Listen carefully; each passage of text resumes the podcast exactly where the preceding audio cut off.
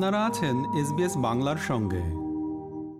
এখন ঢাকা থেকে বাংলাদেশের সাম্প্রতিক ঘটনার খবরগুলো শোনাবেন এসবিএস বাংলা ঢাকা প্রতিনিধি আলী হাবিব।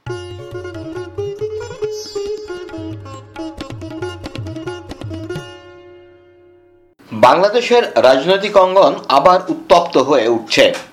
গত আঠাশ অক্টোবর শনিবার ছিল বিএনপির মহাসমাবেশ। এই সমাবেশকে ঘিরে রাজনৈতিক অঙ্গন যেন নতুন করে উত্তাপ ফিরে পায়। জামায়াতে ইসলামীয় মতিঝিলের শাপলা চত্বরে সমাবেশের ডাক দেয়। অন্যদিকে বাইতুল মোকারম এলাকায় সমাবেশের ডাক দেয় বাংলাদেশ আওয়ামী লীগ। বিএনপির সমাবেশের আগেই হামলা হয় প্রধান বিচারপতির বাসভবনে, আগুন দেওয়া হয় কয়েকটি পুলিশ বক্সে। দৈনিক বাংলা মোড় এলাকায় হামলায় নিহত হন এক পুলিশ সদস্য, পণ্ড হয়ে যায় সমাবেশ। সমাবেশ করতে না পেরে পরদিন রবিবার সারা দেশে হরতাল আহ্বান করে বিএনপি। কালের কণ্ঠে পরিবেশিত খবরে বলা হয়, বিএনপি জামায়াতের ডাকা সকাল সন্ধ্যা হরতাল চলাকালে গত রবিবার রাজধানী ঢাকা সহ অন্তত তেরো জেলায় সহিংসতার ঘটনা ঘটে। এতে চারজনের মৃত্যু হয়। যাত্রীবাহী বাস সহ কমপক্ষে চোদ্দটি যানে আগুন দেওয়া হয়, পাঁচটির বেশি যানবাহন ভাঙচুর করা হয়। রবিবারই গ্রেপ্তার করা হয় বিএনপির মহাসচিব মির্জা ফখরুল ইসলাম আলমগীরকে। রবিবার তিন দিনের অবস্থান কর্মসূচি ঘোষণা করেন বিএনপির যুগ্ম মহাসচিব রুহুল কবির রিজভি। তিনি বলেন, এই কর্মসূচির মাধ্যমে ঢাকাকে সারা দেশ থেকে বিচ্ছিন্ন করতে চায় বিএনপি ও সমমনারা।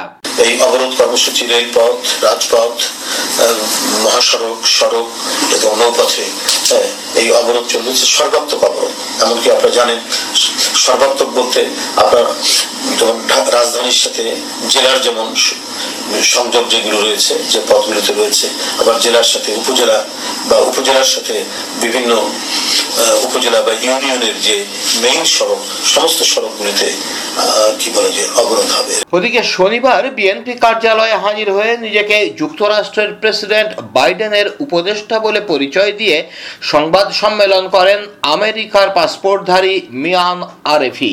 তার প্রকৃত নাম মিয়া জাহিদুল ইসলাম আরেফি বিএনপি কার্যালয়ে নিজেকে বাইডেনের উপদেষ্টা পরিচয় দিয়ে সংবাদ সম্মেলনে তিনি বলেন I just have to go home, put everything together, and I have to send the mail. That's it. But I send the direct text on my way here to Joe Biden that there was a, uh, a firearm, there was a, uh, in a shot was fired I don't know, it was three or four people are injured. I don't know what happened. I'm on my way. He's in the loop. রবিবার বিকেলেই তিনি দেশ ছাড়ার চেষ্টা করেন immigration কর্তৃপক্ষ তাকে আটক করে ডিবি পুলিশের হাতে তুলে দেয় বলে জানিয়েছে দৈনিক কালের কণ্ঠ প্রথম আলো পরিবেশিত খবরে বলা হয়েছে মার্কিন প্রেসিডেন্ট জো বাইডেনের কথিত উপদেষ্টা মিয়া আরেফিকে গত শনিবার বিএনপির কেন্দ্রীয় কার্যালয়ে সঙ্গে করে নিয়ে যান অবসরপ্রাপ্ত লেফটেন্যান্ট জেনারেল হাসান সারওয়ার্দি। প্রথম আলোর আরেকটি খবরে বলা হয়েছে, গত মঙ্গলবার বিকেলে সাভার থেকে লেফটেন্যান্ট জেনারেল চৌধুরী হাসান সারওয়ার্দিকে গ্রেপ্তার করেছে গোয়েন্দা পুলিশ ডিবি। ওদিকে গত মঙ্গলবার রাতে বিএনপির স্থায়ী কমিটির সদস্য মির্জা আব্বাস এবং দলটির যুগ্ম মহাসচিব মোয়াজ্জেম হোসেন আলালকে গ্রেপ্তার করেছে ঢাকা মহানগর পুলিশের গোয়েন্দা অপরাধ তদন্ত বিভাগ, ডিবি।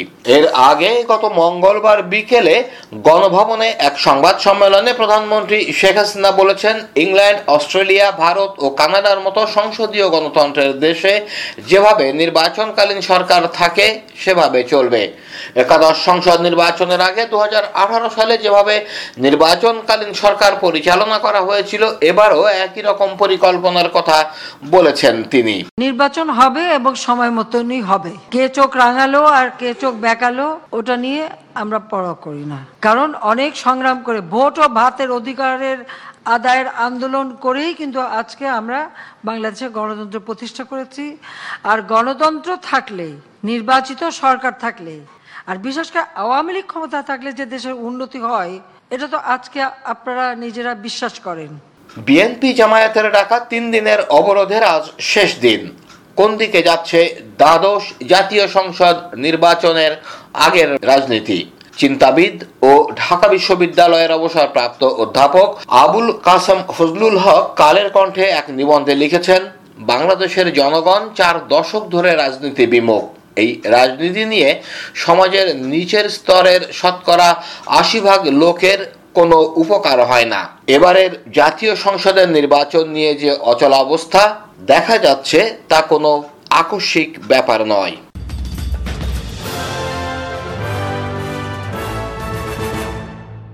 এতক্ষণ আপনারা এসবিএস বাংলা ঢাকা প্রতিনিধি আলী হাবিবের পাঠানো খবরগুলো শুনলেন। আমাদেরকে লাইক দিন শেয়ার করুন আপনার মতামত দিন। ফেসবুকে ফলো করুন এস বাংলা